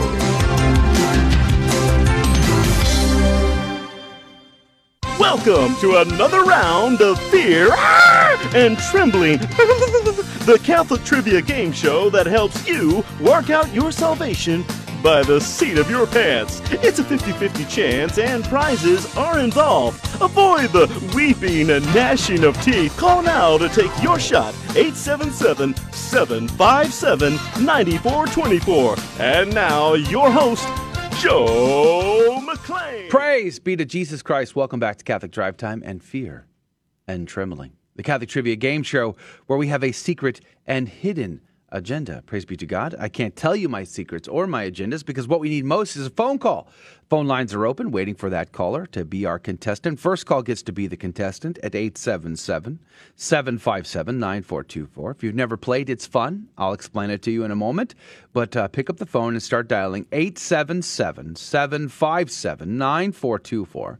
If it's been at least a month, you can call back 877 757 9424. But as I said, there are some few secrets that we have around here in Catholic Drive Time, agendas. We're very agendized here. And uh, you can't tell anybody what I'm about to tell you. That's the, that's the deal. If you promise, then I will share them with you. Okay, number one, we like to teach the faith. So we look for teachable moments in the questions where you might learn something you didn't know before. Praise be to God. That's always a good thing. Uh, then number two, we like to have a laugh. We like to have a good time, and our callers, they are the best. It's true. It's scientifically proven that they are amazing, and we appreciate that. And then, of course, we give out prizes, and that makes it a winner for everybody involved, right? But here's the kicker three Catholic trivia questions in front of me, uh, but I don't ask the caller the questions. So they don't need to know the correct answers. They could get everyone wrong personally, but still win because instead of asking them, I will ask Rudy and Adrian, one of which will be correct, the other will be incorrect, and the caller will have 15 seconds on the clock to make a decision. Whomst do they trust more? And then every correct answer goes into the coffee cup of divine providence to win this week's prize. Rudy, what could they win? Oh my goodness, I'm looking at the phone and it's going off the hook. Thanks for calling in today. If you don't make it today, call in tomorrow. But uh, our game show sponsor this week, praise God, is Classic Catholic. The, win- uh, the winner this week will receive a beautiful print of a Eucharistic chalice from a Benedictine Abbey design from 1908. My Lord and my God, every time you look at this print, you will think of the precious and holy blood of Jesus. Classic Catholic has many other fantastic illustrations on their Etsy page. Please check them out at Classic Catholic. That's one word, Classic Catholic. Thank you very much. Praise be to God. Thank you, Classic Catholic, for your generous gift, giving us prizes to give away to our listeners. We love that. Classic Catholic on Etsy. God love you. The phone lines did light up. I mean, a ton of people called Mm-hmm. in. If you, again, don't get in today, call back tomorrow. Call in early and, and ensure that uh, you have that opportunity. But let's let's go to the phones. Praise be to God. Good morning to you, Janie. Janie. Yes, how good- are you? Praise be to God. Yes. I am well. How are you? Good, thank you. Now, where are you calling from, Janie? San Antonio, Texas. The great- Dominic Church. The great uh, town, the great city, metropolis of San Antonio. Are you born and raised in San Antonio? Yes, I am. All right. So, where did you go to high school? Providence High School. I'm so sorry. Did you know Judson High School existed at the time? Do you want me to speak to your parents about that? Because I, that must be traumatizing. You never got to go to the great Judson High School. Oh, Unlike I, I, I was blessed, very blessed to go to Judson High School. Janie, can you turn down your radio? Yeah, turn on your radio. We're getting some feedback there. I'm just teasing you, Janie. I, I know there are other high schools that are okay too. Praise be to God. Now, Janie, you say you go to St. Dominic's. That's fantastic. We appreciate you calling in today. Have you uh, have you listened? Do you know how this game is played? Yes, I do. All right, so you you know then. It's you and I. We're together in this. Okay. We have to face the difficulty and trickery of Rudy and Adrian. Are you ready, Janie? I'm ready, sir. Praise be to God. We shall start, as is our custom, our tradition, our patrimony here on the show with Rudy. Good morning to you, Rudy. Good morning. And if you're watching me on the, on uh, YouTube, yeah, you can see papal grandeur not seen. Papal grandeur, you say? Not seen in many years. Or heard on the radio. or heard on the radio. Uh, all right. Uh, Rudy, good morning. Are you ready, sir? I'm ready. Praise be to God. Are you sure? I'm ready. Um, are you sure? Yes. Okay. Yes, sir. Rudy, can you tell me what clergy are allowed to wear the tiara? Whomst is allowed to wear the tiara? Uh, well, only the Pope. Only, Really? Only the Papa. Wow. The Supreme Pontiff. Huh. Interesting. The Holy Father. Interesting. Okay, I got, I got it. You mean the What guy el- in white? what else do we call him? in Rome? The guy with the red slippers. The guy, not anymore, but okay. Let's see what Adrian says. Which A- one? Adrian.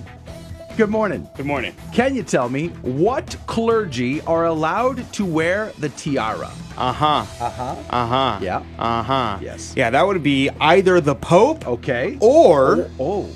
or Uh huh. Rudy, Rudy? With like his as an papal our grandeur. Rudy or just any Rudy? the Rudy Carlos, The.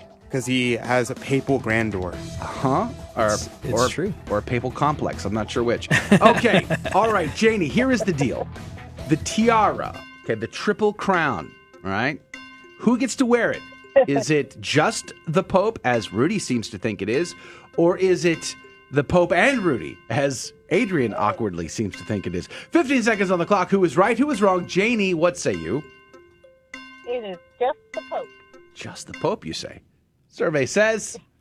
Although it would be cool to have joint custody of the tiara. I know. It's so rigid that they don't let If other Benedict people wanted to wear wear the tiara, could he? Benedict? No. He can have it on the weekend. He's not the guy wearing white in Rome. Oh. Oh, Never Red mind. slipper. Never Oh, mind. uh, Never uh, mind. uh, uh, Moving oh, on. oh. You're in the cup, Janie. You're in the cup. You can win. Praise be to God. Congratulations. That was an easy one. That was an easy one. This next one, I'm gonna I'm gonna give this one. It's just slightly more complex, but not by much. I think Pretty easy. I, I think you got this, but let's just take it carefully. You and I, Janie. Here we go. Adrian. Good That's morning to you. My name is still Adrian. Uh, you should wear a name tag just to be sure. But they couldn't hear it on the radio.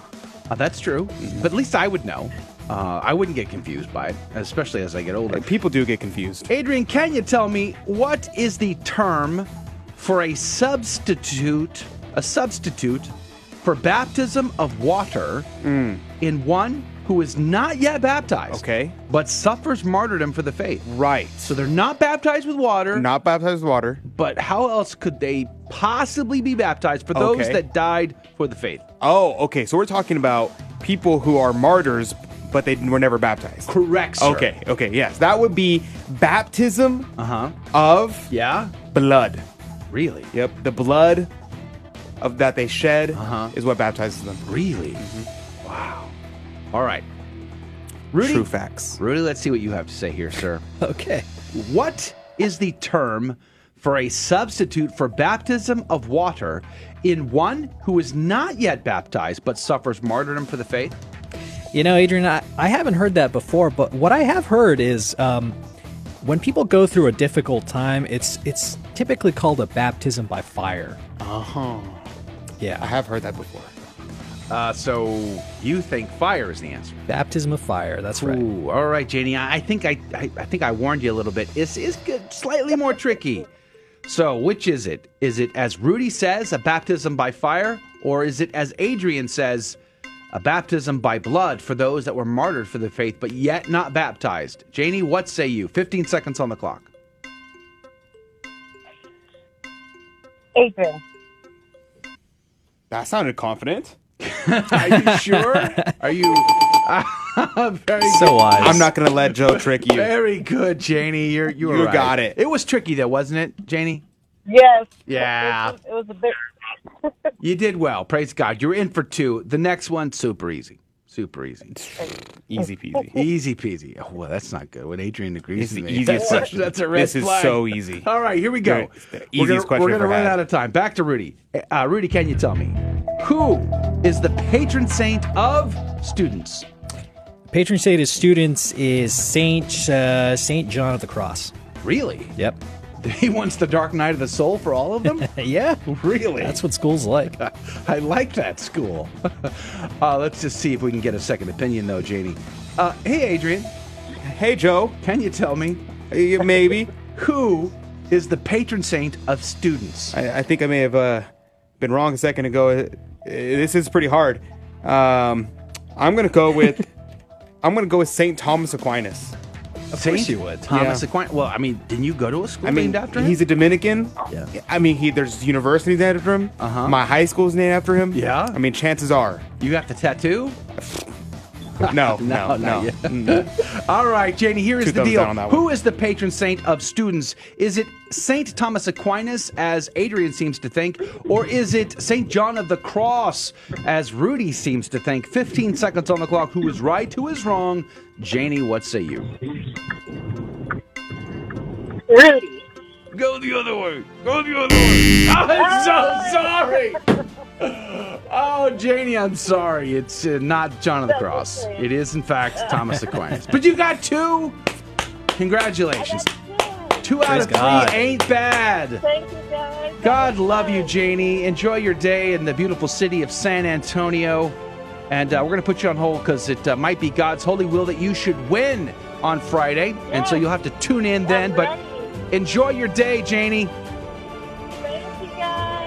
All right, that's going to do it for the radio site. Please hang out with us for the after show on our live video stream. Go to grnonline.com forward slash CDT. And Daniel and Karen, thank you again. Thank you for joining us on Your Catholic Drive Time, where it is our pleasure to keep you informed and inspired. Join us Monday through Friday at the same time, right here on your favorite Catholic radio station.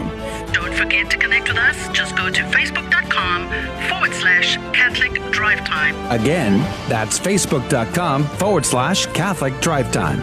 Be sure to share more than just us today. Share Jesus with everyone you meet. Bye now, and God love you.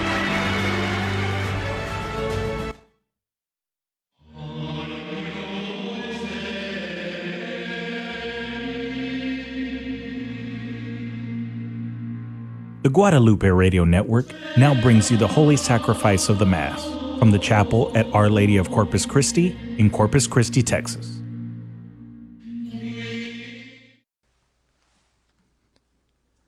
Welcome to the Holy Mass at Our Lady of Corpus Christi Chapel.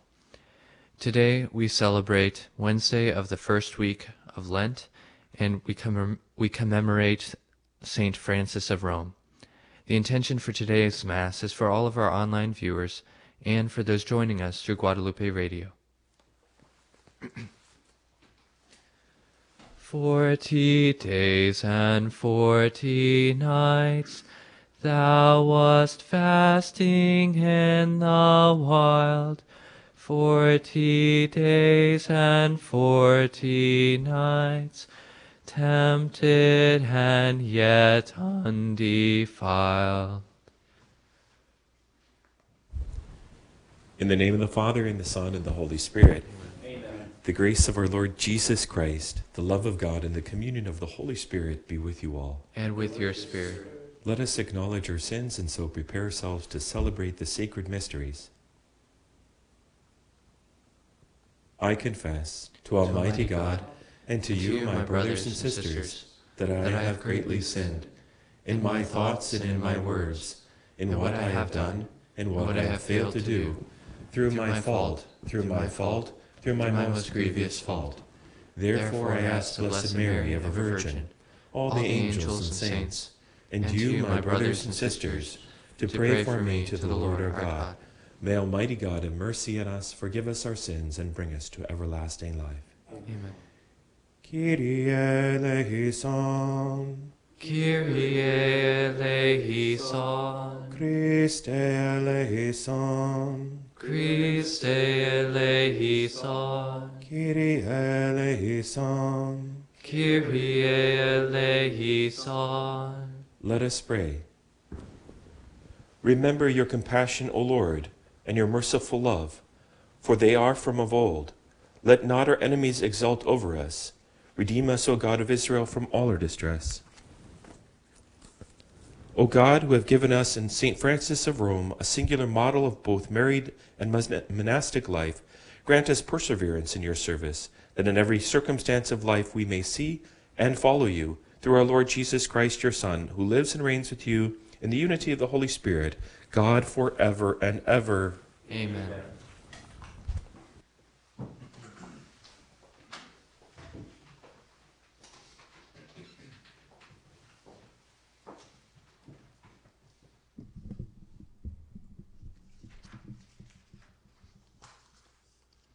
A reading from the book of the prophet Jonah.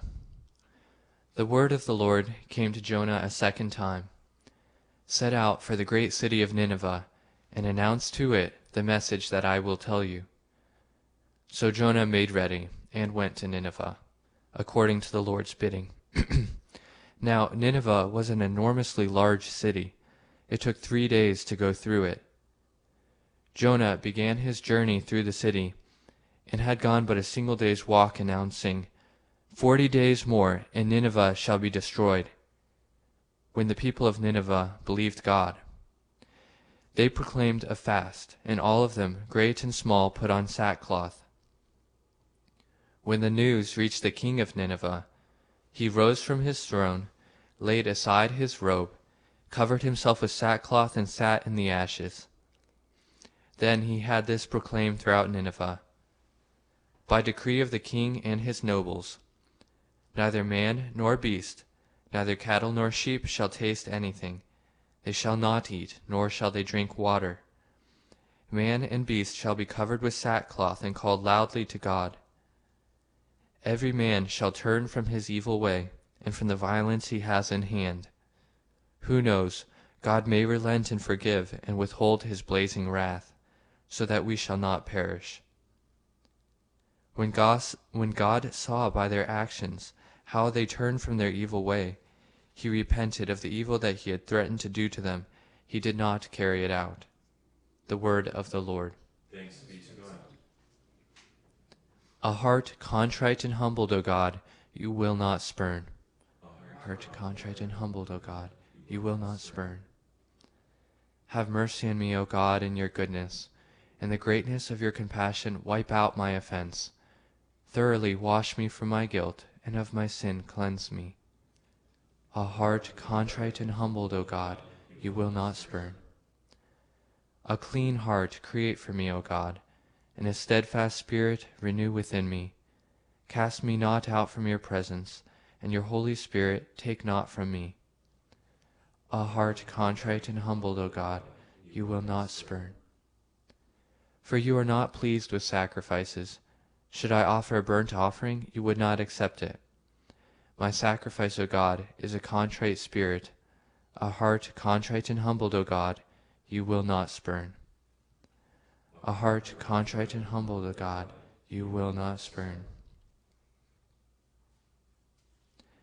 Praise to you, Lord Jesus Christ, King of endless glory. Praise to you, Lord Jesus Christ, King of endless glory.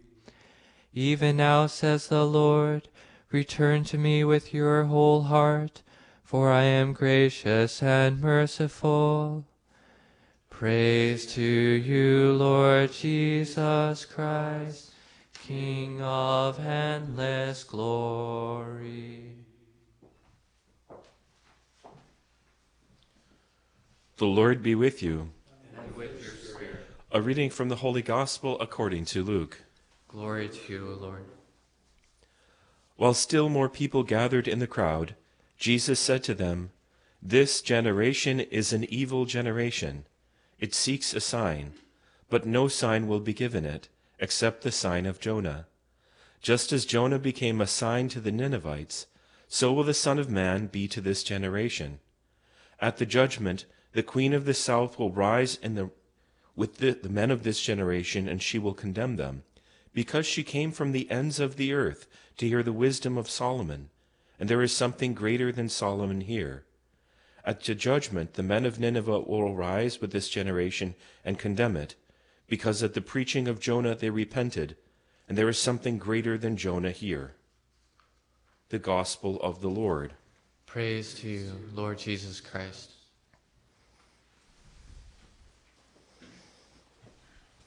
Why did they listen to him? Why did they listen to Jonah? There's one simple reason. Because he spent three days in a way in the belly of a whale. If you saw someone who spent three days in the belly of the whale, you would listen to what they said. If he said, everybody wear a purple hat, you put on a purple hat. I mean, I would like to hear what somebody who had to say who had been in a whale for three days and three nights putting aside those specious theologies where they say this is just an analogy or he wasn't there wasn't really a whale it was just a hogwash. They they repented. A city that took 3 days to walk through repented because some guy did you hear the words he said? They're very very simple. Repent. God is not pleased. And they even like put like i can you can even imagine nowadays they they made the animals repent. Can you imagine the the designer doggy ash and uh, sackcloth for the rescue cats. You know, like, I mean, they made the animals repent too. Why? Because this man spent three days in, in the belly of the whale. It's that simple. And to reject that sign, you have to be kind of uh, pretty selfish or pretty, that's not enough for you. Well, if a man is going to rise from the dead and you still want more, do you see why that's evil? Because if, if someone is going to be crucified and be raised from the dead, and that's not enough for you, it looks like this. It sounds like this. It's exactly like the Pharisees at the foot of the cross when they're saying, If you are the Son of God, grant me this sign that you come down from your cross, that's evil. It's not a it's not an evil thing to ask God for a sign. Like, please give me a sign that I'm doing the right thing. That's it's not the best thing. It's not the best. St. John of the Cross would tell you that's not a very good spiritual practice. But it, that is that itself is not evil. What's evil is saying if you're really God, uh, I'm only going to believe you're God if you take away my cancer, or I'm only going to believe you're God if you uh, make the Bills win the game, or you know whoever my on my terms. In other words, if you do my will. But there's a deeper sign here. It's the body of Christ. That is the biggest sign that in a few moments, Jesus, the real Jesus, the living Jesus, is going to say to you, This is my body. He is going to give himself to you. The fact that you are listening to this, the fact that you're here at Mass, is a huge sign to you that God loves you, that God is with you, that He's got His hand on your shoulder, that in a few seconds, Almighty God is going to gift Himself to you. And another great sign to you is your own body. Your own body is a sign, is a sacramental significatory sign, Pope St. John Paul says in Theology of the Body, of God's uniqueness present incarnate in one instantiation of his love, and that is you. Your own body is a sign from God that God loves you. Now, if your body is in the presence of Christ's body, that is the preeminent sign. You don't need another sign. And if you're looking for one, that's evil. So let us ask the Lord that He would be enough for us. Let us ask the Lord that we stop chasing after other things and accept the, the, the way that He wants to speak to us. Because by seeking alternate means or some kind of other way of, of looking for, for Christ, we miss Him altogether. Let us ask the, the special intercession of our Blessed Mother Mary, who helps us, who was the source of Christ's body. And she is the sign, the biblical sign, the woman clothed with the sun, the great sign that appeared in the heavens. She is the sign when the, the Magi uh, bowed before the Lord, they saw the mother and the, the child in swathing clothes. She is the sign that unlocks sacred scripture together with our Lord Jesus. That by the Our Lady's significatory power, we would also believe and repent. Let us bring our petitions to the Lord. We pray for the whole church, that it may shine forth the holiness of Jesus Christ to the nations. For this we pray to the Lord. Lord, hear our prayer. We pray for this holy season of Lent, that our Lenten observance may yield a fruitful, uh, fruitful harvest of repentance and holiness and conversion. For this we pray to the Lord. Lord, hear our prayer. We pray for our Holy Father, O bishops and priests, that they may lead the church with wisdom and courage with the holiness of Christ. For this we pray to the Lord. Lord, hear our prayer. We pray for our government leaders, for peace in the world, for peace in the Ukraine. We pray to the Lord. Lord, hear our prayer. We pray for an end to the moral pandemic of our times, the moral confusion, an end to abortion, same sex unions, gender confusion, and human trafficking. We pray to the Lord. Lord, hear our prayer. We pray for the sick, the suffering, the poor. We pray in a special way for all refugees of war, all the homeless. For these we pray to the Lord. Lord, hear our prayer. We pray for all of our beloved dead, that they may enter the Father's eternal glory. We pray to the Lord. Lord, hear our prayer. Eternal and blessed Father, we ask you to hear us, for make these and all our petitions in the holy name of Jesus Christ, and through the powerful intercession of our blessed Mother Mary, as we pray. Hail Mary, full of grace, the Lord is with thee. Blessed art thou among women, and blessed is the fruit of thy womb, Jesus. Holy Mary, Mother of God, pray for us sinners, now and at the hour of our death. Amen.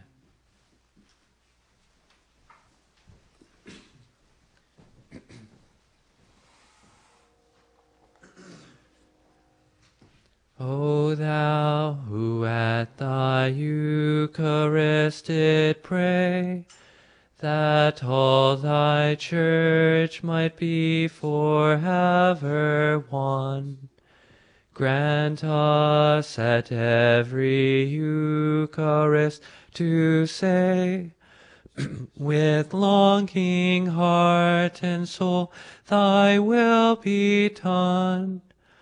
Oh, may we all one bread, one body be, through this blessed sacrament of unity. We pray thee to for wonders from thy fold. O bring them back, good shepherd of the sheep, back to the faith which saints believed of old, back to the church which still that faith doth keep. Soon may we all one bread, one body be, through this blessed sacrament of unity. Pray, brethren, that my sacrifice and yours may be acceptable to God the Almighty Father. May the Lord accept the sacrifice at your hands for the praise and glory of his name, for our good and the good of all his holy church.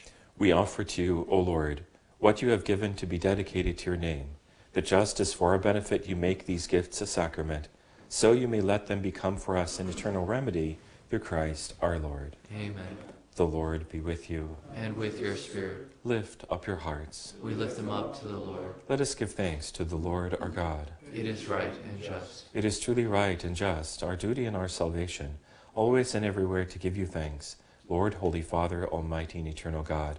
For you have given your children a sacred time for the renewing and purifying of their hearts, that freed from disordered affections, they may so deal with the things of this passing world as to hold rather to the things that eternally endure. And so, with the, all the angels and saints, we praise you as without end we acclaim. Sanctus, song to whose, Sanctus Dominus Deus Sabaoth, Pleni sunt celi et terra, gloria tua, Hosanna in excelsis, benedictus, qui venit in nomine Domini, Hosanna in excelsis. You are indeed holy, O Lord, and all you have created rightly gives you praise. For through your Son, our Lord Jesus Christ, by the power and working of the Holy Spirit, you give life to all things and make them holy, and you never cease to gather a people to yourself, so that from the rising of the sun to its setting, a pure sacrifice may be offered to your name. Therefore, O Lord, we humbly implore you, by the same Spirit, graciously make holy these gifts we have brought to you for consecration, that they may become the body and blood of your Son, our Lord Jesus Christ, at whose command we celebrate these mysteries. For on the night he was betrayed, he himself took bread, and giving you thanks, he said the blessing, broke the bread, and gave it to his disciples, saying, Take this, all of you, and eat of it, for this is my body, which will be given up for you.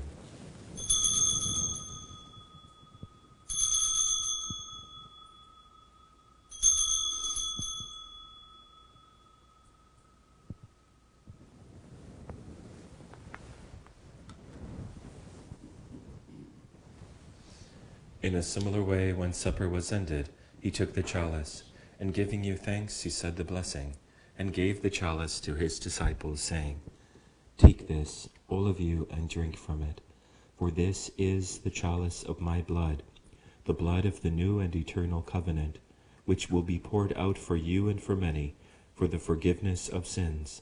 Do this in memory of me.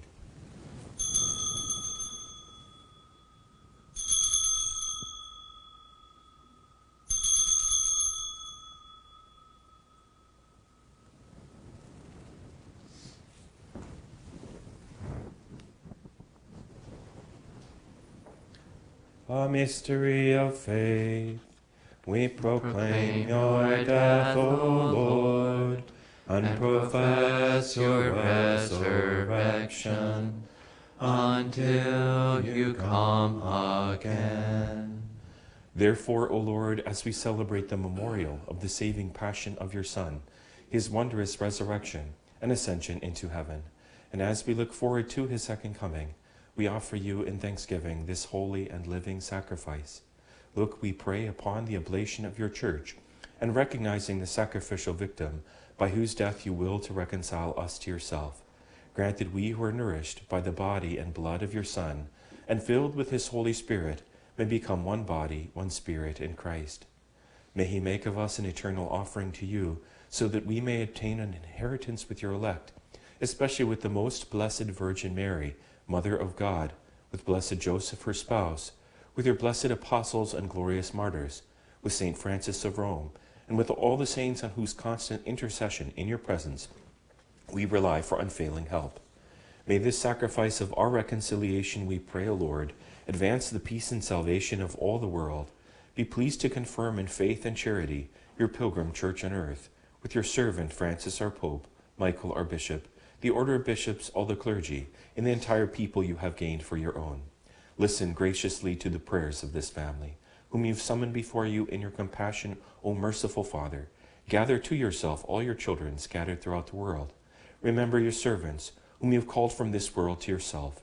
Grant that they who are united with your Son in a death like his may also be one with him in his resurrection, when from the earth he will raise up in the flesh those who have died, and transform our lowly body after the pattern of his own glorious body. To our departed brothers and sisters too, and to all who are pleasing to you at their passing from this life, give kind admittance to your kingdom. There we hope to enjoy forever the fullness of your glory, when you will wipe away every tear from our eyes. For seeing you, our God as you are, we shall be like you for all the ages, and praise you without end. Through Christ our Lord, through whom you bestow on the world all that is good. Through him and with him and in him, O God, Almighty Father, in the unity of the Holy Spirit, all glory and honor is yours forever and ever. Amen. Preceptus salutaribus moniti et divini institutioni formati, audemus dicere, Pater noster, qui es in celis, sanctificetur nomen tuum, adveniat regnum tuum, fiat voluntas tua, sicut in cielo et in terra, panem nostrum quotidianum da nobis hodie, et imite nobis debita nostra, sicut et nos dimitimus, debitoribus nostris, et ne nos inducas in tentationem, sed libera nos a malo. Deliver us, Lord, we pray, from every evil. Graciously grant peace in our days, that by the help of your mercy we may be always free from sin and safe from all distress, as we await the blessed hope and the coming of our Savior, Jesus Christ. For the kingdom, the power, and the glory are yours, now and forever. Lord Jesus Christ, who said to your apostles, Peace I leave you, my peace I give you, look not on our sins, but on the faith of your church, and graciously grant her peace and unity, in accordance with your will, who live and reign forever and ever. Amen. The peace of the Lord be with you always. And with your spirit. Let us offer each other the sign of peace. On Agnus Dei, qui tollis peccata mundi, miserere nobis. Agnus Dei, qui tollis peccata mundi, miserere nobis. Agnus Dei, qui tollis peccatam dona nobis pacem. Behold, the Lamb of God. Behold him who takes away the sins of the world. Blessed are those who are called to the supper of the Lamb. Lord, I am not worthy that you should enter under my roof, but only say the word, and my soul shall be healed.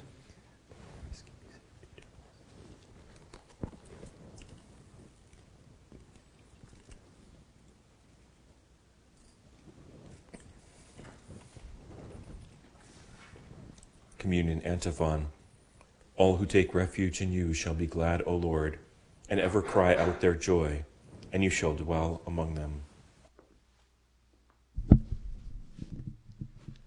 An act of spiritual communion. My Jesus, I believe that you are present in the most holy sacrament. I love you above all things, and I desire to receive you into my soul. Since I cannot, at this moment, receive you sacramentally, come at least spiritually into my heart. I embrace you as if you were already there, and unite myself wholly to you. Never permit me to be separated from you. Amen.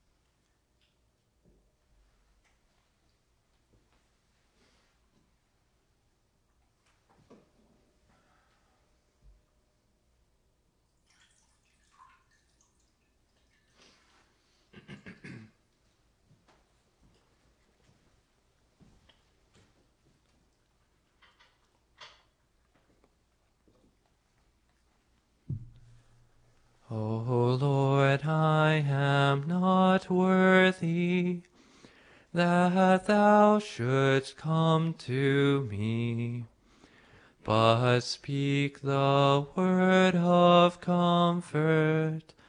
My spirit healed shall be, and humbly I'll receive thee the bridegroom of my soul, no more by sin to grieve thee, or fly thy sweet control. Eternal Holy Spirit, unworthy though I be, Prepare me to receive him, and trust the word to me. O sacrament most holy, O sacrament divine, all praise and all thanksgiving be every moment thine. Let us pray. O God, who never cease to nourish us by your sacrament, grant the refreshment you give us through it may bring us unending life through Christ our Lord. Amen. The Lord be with you. And with your spirit. Bow down for the blessing.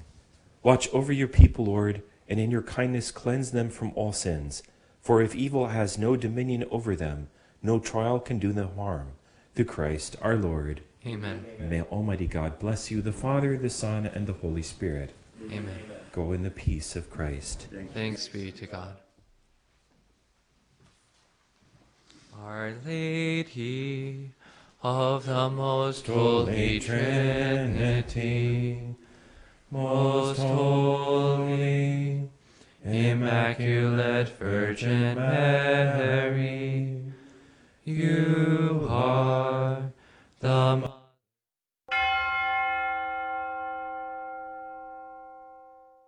The prayer to Saint Michael. Saint Michael the Archangel, defend us in battle.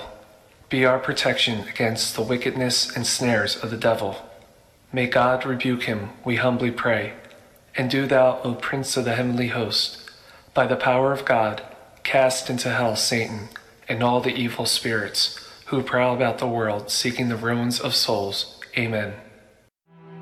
Prayer of deliverance. Almighty God and Father, we beg thee, through the intercession and help of the archangels Saint Michael, Raphael, and Gabriel, for the deliverance of our brothers and sisters who are enslaved by the evil one, from anxiety, sadness, and obsessions, We implore thee, deliver us, O Lord. from hatred, fornication, and envy, We implore thee, deliver us, O Lord. from thoughts of jealousy, rage, and death, We implore thee, deliver us, O Lord. from every thought of suicide and abortion, We implore thee, deliver us, O Lord. From every form of sinful sexuality, We implore thee, deliver us, O Lord. from every division in our family and every harmful friendship, We implore thee, deliver us, O Lord. from every sort of spell, malefice, witchcraft, and every form of the occult. We implore thee, deliver us, O Lord. Thou who said, Peace I leave with you, my peace I give unto you, grant that through the intercession of the Virgin Mary, we may be liberated from every demonic influence and enjoy thy peace always. In the name of Christ our Lord. Amen. All Catholic, all the time. This is the Guadalupe Radio Network. Radio for your soul.